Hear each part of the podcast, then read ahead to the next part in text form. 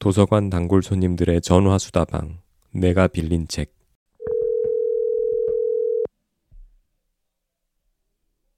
안녕하십니까. 도곡 정보문화도서관 단골 손님 김민식입니다. 안녕하셨습니까. 성북 길빛 도서관 단골 손님 박동훈입니다. 지내셨죠?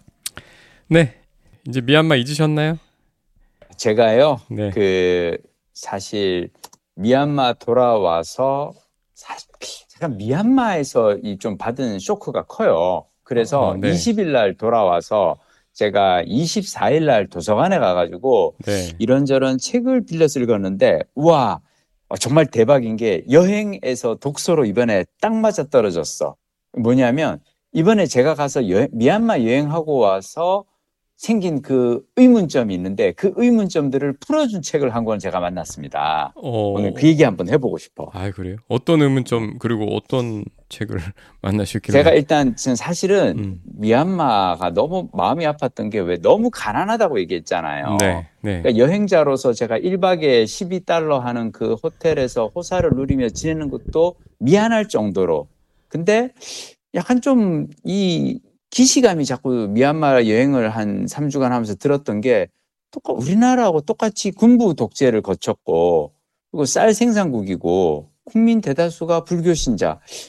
어, 우리나라하고 너무 비슷한데 역사적으로도 비슷한 그런 게 많고 근데 어떻게 지금 와서 이렇게 경제력은 결차가 이렇게 심하게 벌어졌을까 특히나 제가 좀 가슴 아팠던 장면은 양곤에서 본 그 이 홈리스들 있어요. 어. 우리나라에도 홈리스는 있잖아요. 네. 우리나라 홈리스하고 양곤의 홈리스는 달라요.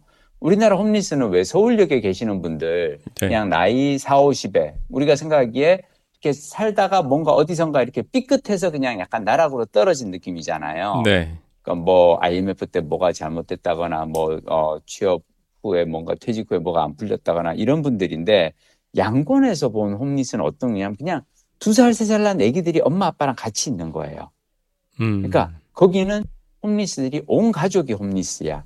음, 근데 음, 음. 이들은 홈리스가 아니고 그냥 원래 처음부터 그렇게 그 왜 인도에 가면 불가촉 천민이라고 있거든요. 아, 네. 약간 정말 그냥 가난하게 있는 건데 그분들 지금 현재 2024년도 모습이 어떤 장면이랑 똑같냐면 우리 왜 1950년대 6.25 전쟁 끝나고 난 다음에 전쟁 고아들 왜 서울 시내에서 막 이렇게 그 하는 모습들 있잖아요. 네. 그런 거 사진 이렇게 기록 사진 남은 거 있거든요. 네. 그거하고 비슷해요. 그러니까 70년 전 한국이 너무너무 가난할 때 그 모습을 그대로 지금 현재 미얀마에서 보여주고 있는데 그 저는 오면서 되게 궁금했던 게 한국은 그러면 똑같은 군부 독재를 겪었는데 왜 우리는 이렇게 군부 독재를 벗어나서 어, 잘 살게 되었을까?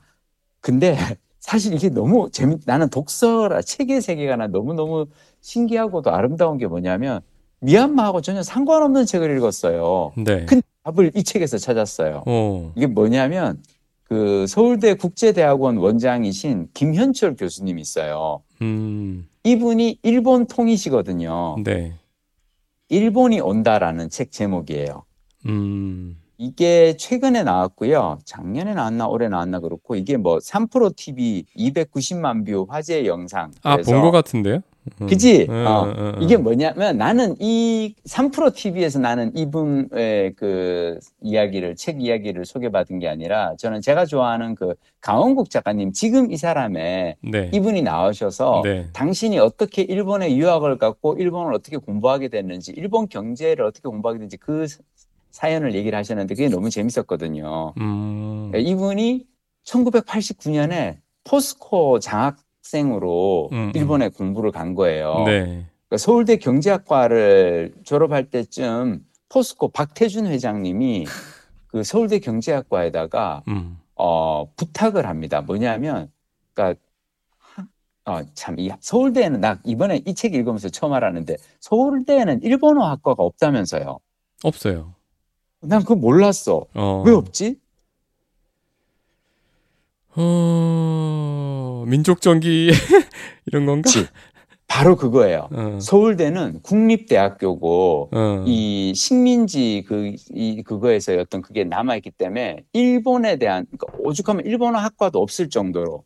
음. 그래서 서울대 경제학과를 나와서 다들 유학을 가는 거는 왜 미국에 많이 갔잖아요. 네네. 시카고 학파니 뭐 어, 그래서 어, 어, 아니면 어. 영국을 가든지. 네. 근데 당시 1989년에 포스코의 박태준 회장이 서울대 경제학과를 찾아와서 간곡하게 부탁을 하면서 일본을 누군가가 한 명이 가서 일본 경제를 좀 공부하고 왔으면 좋겠다. 어. 왜냐하면 왜 그때가 사실은 일본이 왜 세계 2위의 경제 대국이고 어. 너무너무 빠른 어떤 경 그래서 너무나 놀라운 성과를 보이고 있는 나라인데 어쩌면 한국은 영국식 경제나 아니면 미국식 자본주의가 아니라 일본식 어이 경영을 배워야 되는 거 아닌가. 음. 그래서 이거를 그래서 어 근데 이때 이제 이 김현철 교수님이 어 당신이 돈은 없고 유학은 가고 싶은데 미국에 가기에는 다들 미국은 이미 다 이제 그게 됐고 근데 포스코에서 장학금 조건이 너무 좋았다는 거예요. 어. 그러니까 가서 이렇게 뭐 박사를 하고 돌아와서 어 기업에서 몇 년 의무적으로 근무해야 된다 뭐 이런 조건 없이 그냥 가서 박사만 따면 된다는 거였다는 거야. 어. 근데 또 이게 또 재밌는 게 그렇게 해서 갔잖아요. 네. 근데 일본 그러니까 서울대에서 일본으로 유학을 가면 일본에 가서 일본 제일 좋은 대학 동경대학에 가서 왜 박사를 하고 싶을 거 아니야. 음, 음. 동경대학에서는 안 받아줬대. 어. 뭐냐면? 아니, 안 받아준 네. 안 받아준 정도가 아니라 어. 동경대학교에서는 외국인에게 박사 학위를 주는 적이 없대요. 외국인에게는 아예 동경대 박사를 안 준다는 거야. 근데 음. 포스코 장학금의 그 조건은 일본에서 경제학 박사를 받아오는 거고. 어. 하여튼 근데 이분이 너무 재밌는 거는 그래서 그 포스코에서 장학금을 받기로는 가서 일본의 성공 비법을 연구하라고 보낸 거잖아요. 네. 근데 가자마자 89년 이후로 일본이 왜 프라자 합- 합의 이후로 일본 경제가 잃어버린 30년을 맞이하게 되잖아요. 네, 네. 그래서 이분이 일본의 실패학에 대해서 공부하고 오신 거예요. 어. 그러니까 일본 경제가 어쩌다 30년 동안 그렇게 어, 이, 그 하게 됐는지 그거에 대해서 이제 공부를 하고 오셨고 제가 그 강원국 작가님의 그 이 지금 이 사람 KBS 라디오 인터뷰에서 되게 재미나게 흥미롭게 들었던 건 뭐냐면 아, 김현철 교수님이 거기 나오셨다는 거죠? 강원국 그 음. 지금 이 사람 그 음. 팟캐스트 있어요. 네, 아직 들어보세요. 살아 있, 있죠. 있어요, 프로그램 없어졌지만. 지금도 계속 음. 어, 어 지금도 음. 계속 그 하고 있고 네. 어 그래서 제가 그 방송을 들으면서 제가 되게 아 이분이 우리에게 가르쳐 주실 만한 게 많겠구나라고 생각했던 게 일본의 그 사- 잃어버린 30년에 대해서 공부를 하시면서 네. 한국 경제가 일본과 같은 전철을 밟지 않기 위해서 뭘 해야 되는지에 대해서 이분이 많은 얘기를 하셨거든요. 네. 그 저는 그거를 제대로 공부하고 싶어서 이 일본이 온다 책을 이제 도서관에 가서 빌렸어요. 아, 김현철 이걸- 교수의 일본이 온다. 네, 일본이 온다. 책 제목은 이제 일본이 온다고요. 음. 그래서 이거를 딱 읽었는데 세상에 미얀마에서 내가 품었던 그 질문을 이분이 그러니까 2023년 9월 27일에 나왔네요. 그러니까 나온 지 한 6개월 정도 된 책이고요. 따, 따끈한 딱- 책이네요. 음. 따끈따끈한 책이에요. 음. 근데 이분의 책에서 내가 아 한국이 어떻게 그 미얀마하고 비슷한 정도로 후진국이었고 음. 근데 우리가 어떻게 어 1960년대 이후로 1990년에 이르기까지 똑같이 우리는 30년간 군부 독재였잖아요. 네. 근데 경제적으로 발전한 이유가 뭔지 알아요? 일단 음. 제일 큰 거는 뭐냐면 아 이분이 일본에서 경제학을 연구를 하셔서 그럴 수도 있지만 일본의 도움을 우리가 받았어 실은 음. 그거를 인정을 해야 돼. 그러니까 어, 뭐냐면 어, 어. 그걸 인정을 해야 되는 게 뭐냐면 일단은 그 박정희 정권을 잡고 나서 이 쿠데타를 일으키고 나서 정권의 정당성이 없잖아요. 네. 그래서 박정희 정부가 제일 먼저 했던 게 일본에 가가지고 왜 차관을 얻어오잖아요. 네. 보상금 받아오고 음, 음. 그래가지고 뭐 이렇게 한 어 뭐 이제 4억인가를 하여튼 그때 이제 받아왔죠. 그래서 그게 사실 한국 그러니까 1960년대 이제 막 그러니까 무상 아 3억 달러 무상 3억 달러 유상 차관 2억 달러를 일본에서 받아오거든요. 네. 이게 이제 경제 발전에 그 소중한 종잣돈이 되는데 근데 사실 이거보다 더 큰 도움은 뭐냐면 베트남전 참전이었대요. 마, 그렇죠. 일본에서 어, 어, 어, 일본에서 음, 받은 건 5억 달러인데 음. 베트남전 참전으로 미국으로 받은 다는 미국으로부터 받은 돈은 총 81억. 음, 그리고 음. 이 사실 그리고 미국은 원래 박정희를 별로 안 좋아했대요. 왜냐하면 군부 쿠데타를 일으켜서 이 불법적으로 정권을 탈취한 사람이니까. 음. 근데 미국이 사실은 베트남전에서 왜 고전하면서 아쉬웠던 거지. 근데 한국은 왜 이 분단 국가다 보니까 한국은 이 방위 그걸 되게 잘 해놨을 거 아니에요. 네. 그리고 우리는 전쟁 치른 지 한 20년도 안 됐을 때였고 그때는 음, 음. 한국전 끝나고 그래서 한국의 병력이 되게 어, 중요했던 거지.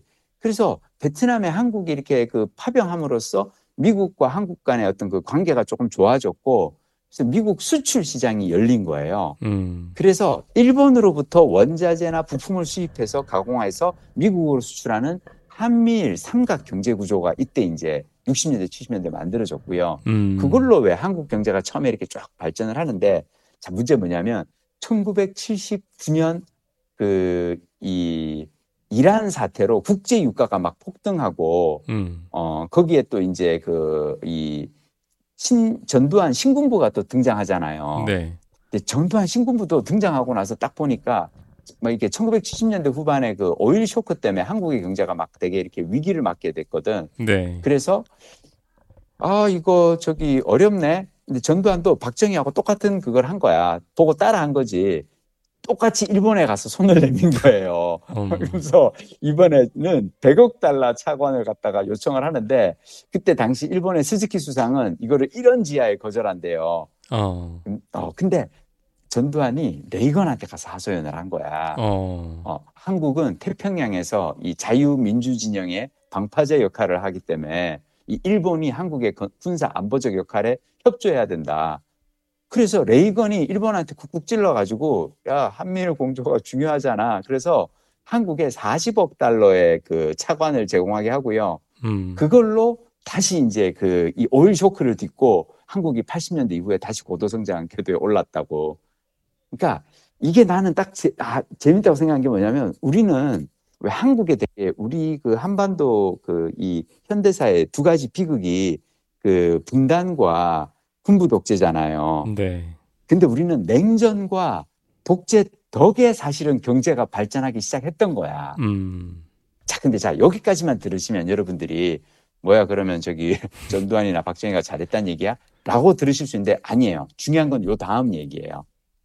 이게 우리가 한강의 기적이라 그래서 1960년부터 90년까지 후진국에서 중진국까지 가는 거는 기적이라고 할 만하긴 한데 그건 사실은 누구나 다 할 수 있는 거래요. 그 뭐냐면 실제로 그 많은 개발 도상국들이 다들 이렇게 중진국까지는 올라간대요. 음. 중요한 거는 중진국에서 선진국까지 올라가는 거는 힘들대요. 그치 얘가 별로 없죠. 어, 어떻게 아세요? 별로 없잖아요. 아, 우리 딱 아시는구나. 나는 그냥 당연히 순서대로 그냥 후진국에서 중진국 되고 중진국에서 선진국 되는 줄 알았거든. 근데 여기 책에 딱 보면 이렇게 나와요. 세계은행의 분석에 따르면 1960년에 중진국이었던 101개 국가 중 2008년까지 선진국으로 도약한 국가는 대한민국과 아일랜드, 대만 등 13개국밖에 없다. 음. 나머지는 50년 동안 그 상태에 머물러 있거나 심지어 더 가난해졌다. 음. 그렇기에 중진국 함정은 예외적인 것이 아닌 보편적인 현상에서 가까우며 거기서 탈출하기란 대단히 어렵다. 그러니까 이게 뭐냐면 후진국에서 중진국까지 올라간 다음에 그 다음에는 지나친 불균형 성장으로 인해서 성장 동력이 소진되거나 아니면 이 미얀마처럼 군부 독재 뭐 이런 걸 통해서 부정부패가 만연해서 정치가 불안정해지고 소득이 양극화로 사회적 통합이 안 돼서 그렇다고요. 그러니까 음. 러시아, 멕시코, 브라질, 태국, 남아공 같은 나라들이 다들 한때 선진국으로 갈 수 있는 문턱까지 가다가 미끄러진 이유가 그것 때문이라고. 그렇죠. 여기 저 김현철 교수의 일본이 온다. 음, 예, 이 책 내용 좀 요약해 주신 거죠. 근데 예. 사실 제가 여기서 이제 진짜 드리고 싶은 얘기는 뭐냐면 음. 그러면 한국은 어떻게 그 몇 안 되는 이 101개 국가 중에서 선진국이 된 나라는 13개밖에 없는데 그 13개 중에 사실은 가장 화려한 성공을 거둔 게 한국이란 말이에요. 음. 왜냐하면 한국은 심지어 1960년대 후진국에서 출발해서 지금은 세계 10대 경제대국에 세계 7대 무역대국이니까 음. 이게 어떻게 가능했느냐? 이게 뭐냐면 세계화와 정보화 두 개 덕분이라는 거예요. 어. 일단 1987년도에 우리가 민주화 운동을 통해서 군부 독재를 종식을 시켰잖아요. 네. 자, 군부 독재를 종식시키고 나니까 정부에서 국가 시스템을 좀 더 효율적으로 이 힘을 집중할 수 있었던 것이 전략적으로. 음. 그래서 1993년에 탄생한 김영삼 정권이 국정 기조를 세계화로 잡고요. 네. 그러니까 일본이 내수 시장에 집중할 때 한국의 기업들은 세계 시장 개척에 나섰고 음. 그리고 이제 이 그다음에 이제 김대중 정부에서 정보화. 인터넷 연결. 와, 정보화를 어. 야 나는 이번에 이거 이 책 보면서 깨달은 게 한국이 세계에서 두 번째로 인터넷을 연결한 디지털 강국이래요. 그, 그, 마, 예, 대충 그럴 거예요. 이게 뭐냐면 김대중 정부 때 그 초대 정보통신부 장관에 임명된 대우전자 출신 배순훈 장관이 탱키즈. ADSL, 어? 음, 탱크주의 배수는. 그렇지. ADSL을 전국적으로 깔았는데 음. 당시 일본과 독일은 왜 어떻게 보면 유럽과 그 이 저기 아시아의 최고 그 기술 선진국들이잖아요. 네. 근데 이 두 나라는 ISDN 동축 개입을 빨았다는 거야. 음. 근데 이거는 일반 전화 모뎀하고 크게 다를 바가 없는데 한국은 당시로는 일본이나 독일에 비해서 훨씬 뒤처져 있는 상태였는데 되게 과감하게 투자를 했고 이걸로 인해서 이제 초고속 인터넷 대중화가 시작되면서 한국의 이 정보화에 촥 하면서 우리가 이제 뭐 삼성전자라든지 왜 막 지금 우리가 보고 있는 다양한 어떤 그런 그 정보 뭐 이렇게 K 문화 여러 가지 그 이 바탕이 된 거죠. 내가 이거 보면서 그냥 깨달은 건 뭐냐면 저는 왜 우리가 사실은 1980년에 그 광주 민주화 운동이라든지 87년의 민주화 운동 이후로 군부 독재를 독- 종식시킨 게 한국 경제가 사실 중진국에서 선진국으로 도약하는 발판인 거죠. 음. 왜냐하면 아직도 우리가 만약 군부 독재라든지 뭐 그런 어떤 걸 하고 있었으면은 제대로 그랬는데 음 그래서 저는 요즘 저기 어떤 분이 왜 뭐 운동권 청산하자라고 뭐 얘기하시고 막 그러는 음, 분인데 그럴 자격은 전혀 그럴 이걸 입에 올릴 자격이 없는 음 그냥 지, 지 잘난 지 잘 먹고 잘 살는데 평생 온 사람 같던데 음. 그러니까 난 정말 그냥 너무 안타까운 게 본인은 말이라고 그냥 운- 아무렇게나 운동- 해. 운- 음. 그러니까 운동권에 아무런 빚진 게 없다라고 그분은 말을 하잖아요. 너무나 대놓고 세상에 빚진 게 참 많은 사람 같던데.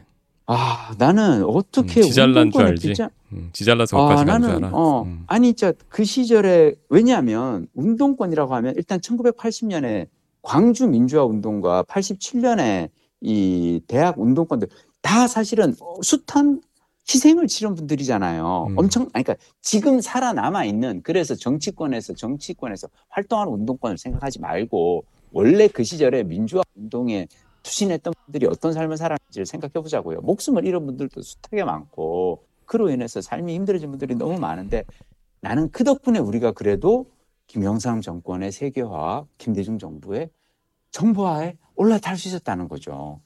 음. 근데 마지막으로 그래도 제가 그냥 음. 한 가지만 더 얘기 드리자면 죄송해요. 오늘 얘기가 길어졌는데 그 미아와 한국의 또 하나의 차이가 뭔지 알아요? 미얀마. 음. 미얀마와 미얀마, 한국 음. 그러니까 왜냐면 미얀마도 군부 독재를 했고 한국도 군부 독재를 했잖아요. 네. 근데 미얀마 한국의 결정적인 경제가 바뀌 이 격차가 벌어진 차이는 뭐냐면 후경 국가가 어디냐의 차이예요. 후견 국가. 음. 뒤를 봐주는 나라. 우리는 그래도 미국이었던 거예요. 음, 미얀마는 아 공산권인가요? 뭔가요? 미국이에요. 어? 미얀마 지금 군부의 후견 중국? 후견은 어, 중국이 지금 뒷배를 음, 보고 음, 있고요. 음. 그러니까 뭐냐면 왜 사실 미국은 박정희나 전두환을 그렇게 탐탁지 않게 생각했거든요. 네. 그리고 그 시절에 이렇게 어 나오고 지금 공개되고 있는 월교 자료를 보면은 왜 말썽 그 전두환 신군부를 가리켜서 말썽꾸러기 장군들이라고 부르고 그러니까 왜냐하면 미국은 그래도 민주화가 한국이 민주화가 되었으면 그래서 왜 사실 그때 그이 저기 전두환이 그 김대중 어 선생님 이렇게 납치했을 때 죽이지는 못하게끔 이렇게 중간에서 개입도 하고 그랬다는 거죠. 음. 그러니까 미국은 그래도 어, 한국이라는 나라가 군부 독재에서 민주화로 가야 한다고 생각을 했는데, 자, 중국은 얘들은 그냥 기본적으로 자기네가 그냥 공산당 일당 독재고, 미얀마에 군부 독재를 하는 거에 대해서 중국은 아무런 거기에 대해서 적이 없는 거예요. 음. 그래서 지금 현재 미얀마 군부의 가장 든든한 외교적으로 봤을 때 뒷배가 중국이거든요. 음. 그리고 오히려 중국은 아웅산 수치 여사가 왜 그 민주화 운동 통해서 이렇게 막 할 때 아 참 중국이랑 미얀마랑 국경을 맞대고 있잖아요. 네. 약간 나는 보면서 그런 생각했어. 왜 러시아가 우크라이나가 이 뭐 민주화 과정으로 나가서 이렇게 그 나토 쪽으로 가는 거에 대해서 바로 이웃 국가가 이렇게 바뀌는 거에서 좀 싫은 것처럼 중국도 미얀마가 민주화 되는 것보다는 궁금. 그러니까 저는 요즘 약간 느끼는 게 아 그래도 우리는 미국이 어 어느 정도 되게 긍정적인 역할을 했구나라는 음. 생각을 또 하게 됐어요. 하여튼 음. 많은 생각을 하게 됐습니다. 이번 이 책 일본이 온다 읽고. 근데 여러분 저는 정말 이 책 한번 꼭 권해드리고 싶어요. 제가 세- 얘기해드린 거는 그냥 저는 미얀마를 다녀와서 가진 그 고민에 대한 얘기고 이 책에 그것 말고도 사실은 훨씬 더 좋은 얘기들이 많고 일본과 한국의 관계에 대해서 깊이 있는 통찰을 보여주십니다. 음. 일본이 온다. 예전에 사실 그 음. 수십 년 전에 그 일본은 없다. 또 그 뒤에. 일본은 있다. 맞아요. 이- 일본은 꼭 다섯 글 일본 관련 이런 책들은 꼭 다섯 글자던데 왜 이거 일본이 온다예요? 제목만 보면은 음뭐 일본이 밀려온다? 뭐 이, 일단- 아니죠? 어. 일단 이게 뭐냐면 어. 그 저는 항상 느끼는 건데 제가 그 영어 책 한 권 내어봤니 내고 난 다음에 네. 어, 어, 뭐더라, 헐리우드 영화 한 편 씹어 먹어봤니라는 책, 제목이, 예, 책이 있어요. 그러니까 뭐가 하나 이렇게 제목이 가면은 음. 익숙한 그걸로 계속 나오는 것 같아요. 아. 그러니까 일본은 없다라고 나오니까 그 다음에 일본은 있다가 나오고 이제 일본이 온다고 그러는데 여기서 일본이 온다는 뭐냐면 사실 지금 일본은 세 번째 대회 팽창을 지금 시도하고 있다고 얘기를 하십니다. 이분. 아, 그런 의미에서 온다구나. 일본 뭐냐면- 그러니까 옛날엔 일본 제국주의가 온다. 일본 경제가 온다. 그렇죠. 이번에 그렇죠. 맛이 어, 간줄 근데 알았던 일본이 다시 온다. 그렇죠. 그러니까 뭐냐면 일본은 왜 세 번째 팽창이냐면 첫 번째 팽창은 우리가 그 겪은 임진왜란 있잖아요. 음. 네. 임진왜란이 사실은 일본이 대륙으로 진입하기 위한 팽창주의에서 나왔던 이 그였고, 그다음 두 번째가 이제 일본이 그 세계 2차 대전을 일으킨 아시아 태평양 지역으로 이제 이렇게 팽창하려고 했던 거잖아요. 어. 지금 그 뭐냐면 일본은 사실 그동안은 납작 이렇게 2차 대전 패전 이후로 납작 엎드려 있다가 네. 요즘 일본이 왜 다시 이렇게 막 그 미국하고 막 그러고 왜 한국이랑 한미일 삼각 공조 다시 막 만들려고 막 되게 적극적으로 이걸 나서고 있잖아요. 네. 이 나서는 이유가 뭐냐? 음. 중국이 너무 세지고 있는 거예요. 음. 그러니까 1960년대, 70년대만 하더라도 중국은 그냥 너무 가난했기 때문에 일본은 그냥 경제대국으로 성장하면서 중국에 대해서 신경 안 쓰고 그래서 일본은 그때는 그냥 자기네 내수에 집중하고 솔직히 일본은 미국을 쫓아가려고 하고 미국을 따라하려고 하고 미국에 대한 어떤 그런 건 했었지 아시아 쪽은 전혀 신경을 안 썼거든요. 음. 근데 중국이 너무 강해지니까 약간 지금 이제 일본이 어 다시 새로운 대외 팽창 이걸 하려고 하면서 판을 흔들려고 하는 거예요. 근데 이분이 이제 그래서 이 책에서 일본이 온다인데 여기서 우리가 해야 될 건 뭐냐면 우리는 이 타이밍에 일본을 넘어서야 한다는 거죠. 추월해야 한다는 거죠. 음. 저는 이 책 읽고 되게 기분 좋았던 건 뭐냐면 한국이 일본을 추월하는 거는 너무 명약 관화한 상황이에요. 아, 여기서 그렇게 주장을 합니까? 주장이 제목은- 아니라 그냥 네, 제목은 일본이 너무- 온다인데. 일- 아, 그거는 내가 보기에 그냥 책 팔려고 사람들에게 긴장을 가기 위하고 어, 어. 보고 나면은 어, 아, 이 선진국이 경쟁 성장률이 몇 퍼센트일 것 같아요, 보통은? 보통은 선진국이라고 하면 2%? 야, 우리 박동원 부장님은 진짜 경제통이야. 아니, 아, 어떻게 이런 걸. 다 알아요? 어? 그 얘기를 그리고 제일 먼저 한 사람이 누군 줄 알아요? 그 2%, 2%? 어, 글쎄. 선진국의 경제 성장률은 2%에 수렴한다. 라고 얘기한 게 바로 케인스예요. 케인스. 음, 어, 케인스가 어, 이 인류 역사상 최고의 경제학자로 수려, 추앙받는 케인스가 그랬고 그리고 실제로 그 1960년대부터 1900 어, 아, 2010년대까지 대부분의 선진국들 OPEC 국가들 있잖아요. 네. 그러니까 어, 어, 아, 아, 아, OECD. 아니라 OECD. 음. OECD 국가들의 이걸 딱 보면은 50년의 시간을 두고 측정해 보면 대부분 2% 정도의 성장률로 수렴했다고. 음. 그래서 선진국이 장기적으로 봤을 때 마이너스 성장률을 기록하는 선진국은 없대요. 왜 그러냐? 어, 어, 어. 이미 선진국이 되고 나면 왜 시스템이라든지 이게 그냥 탄탄하기 때문에 미끄러지지는 않는 거예요. 음. 그러니까 중진국에서는 미끄러지기도 해. 뭔가 이렇게 정치 불안한 정치적 상황이라든지 뭐가 있으면 선진국은 그게 없는데 자 근데 이 여기에 예외가 되는 나라가 둘이 있어요. 일본하고 그쵸. 일본하고 어딜까? 이탈리아예요. 이- 이탈리아. 음. 아. 지난 30년간 평균 성장률이 0.3%인 음. 이탈리아와 음. 또 하나가 네 번의 경제적 충격, 플라자 위기라든지 동일본 대지진 같은 이 위기를 겪으면서 평균 0.7%의 성장률을 보인 일본이거든요. 네. 아, 근데 자, 그러면은 지금 현재 경제 전문가들은 향후 한국은 2%의 성장률을 계속 달성할 거라고 얘기를 합니다. 이거는 그냥 한국은 이미 이제 선진국이기 때문에. 근데 일본은 0% 성장 때 계속 머물 거라고 얘기를 해요. 그래서 요즘 분위기 삼- 심상치 않은데. 아, 근데 30년 뒤에는 그래서 음. 한국의 1인당 국민소득은 7만 달러 수준이 되고 일본은 5만 달러 수준. 우리 인구가 줄어서 그런 거 아니에요? 1인당이 높아지는 거 아니야? 음, 인구가 줄어서. 우리 박동 부장님이 이 책을 보시면 훨씬 더 설득이 쉬울 거야. 보겠습니다. 그래서 이 심지어, 음. 응? 보겠습니다. 그 심지어 이 김현철 저자께서 뭐라고 얘기를 하냐면, 그래서 왜 요즘 우리 그 시중에 떠도는 얘기 중에 우리의 자녀나 다음 세대가 우리보다 못 살 것이라는 얘기 있잖아요. 이미 못 살아요. 잘못된 얘기. 이미 못 살아요, 지금. 우리 자녀 세대나 네. 그 다음 세대가 우리보다 못 사는 시중에 잘못된 것이라고 이분이 얘기를 하십니다. 그래요. 아니, 혹시 일본에 너무 오래 사셔서 아니에요. 아, 그게 아니라 음. 어, 왜 우리는 그렇게 느끼냐면 음. 지금 우리 세대는 해마다 경제가 10에서 15%씩 성장하는 것만 경험했기 때문에 최근에 2% 전후의 그 저성장에 대해서 이렇게 그걸 하는 건데 그래서 비관론에 동조하는 건데 잘못 추측이라고 얘기를 하고 하여튼 저는 이 책 읽고 나서 되게 기분이 좋았던 건 뭐냐면 그래서 자녀 세대 너무 걱정하지 말고 당신들 노후나 잘 챙기세요라고 이분이 얘기하시는 대목이 너무 와닿았어요. 김현철 교수님이 3프로에서도 아마 굉장히 높은 조회수를 그 기록한 그런 음. 예 290만 예, 뷰라고 하는데 예, 음. 굉장히 그 인기가 있었고 음. 그리고 아까 저 강원국의 말 말 말 말고 강원국의 지금 지금 이이 사람 사람. 아니야? 지금 이 사람? 맞아요. 지금 이 사람. 예. 음. 지금 이 사람 강원국의 지금 이 사랑은 지금 사실 라디오 프로그램은 종영이 됐고 팟캐스트만 있는데 음. 빨리 들으셔야 될 겁니다. 요즘 KBS 분위기로 와서는 지울 수도 있어요. 빨리 들으셔야 돼. 지울 수도 있어.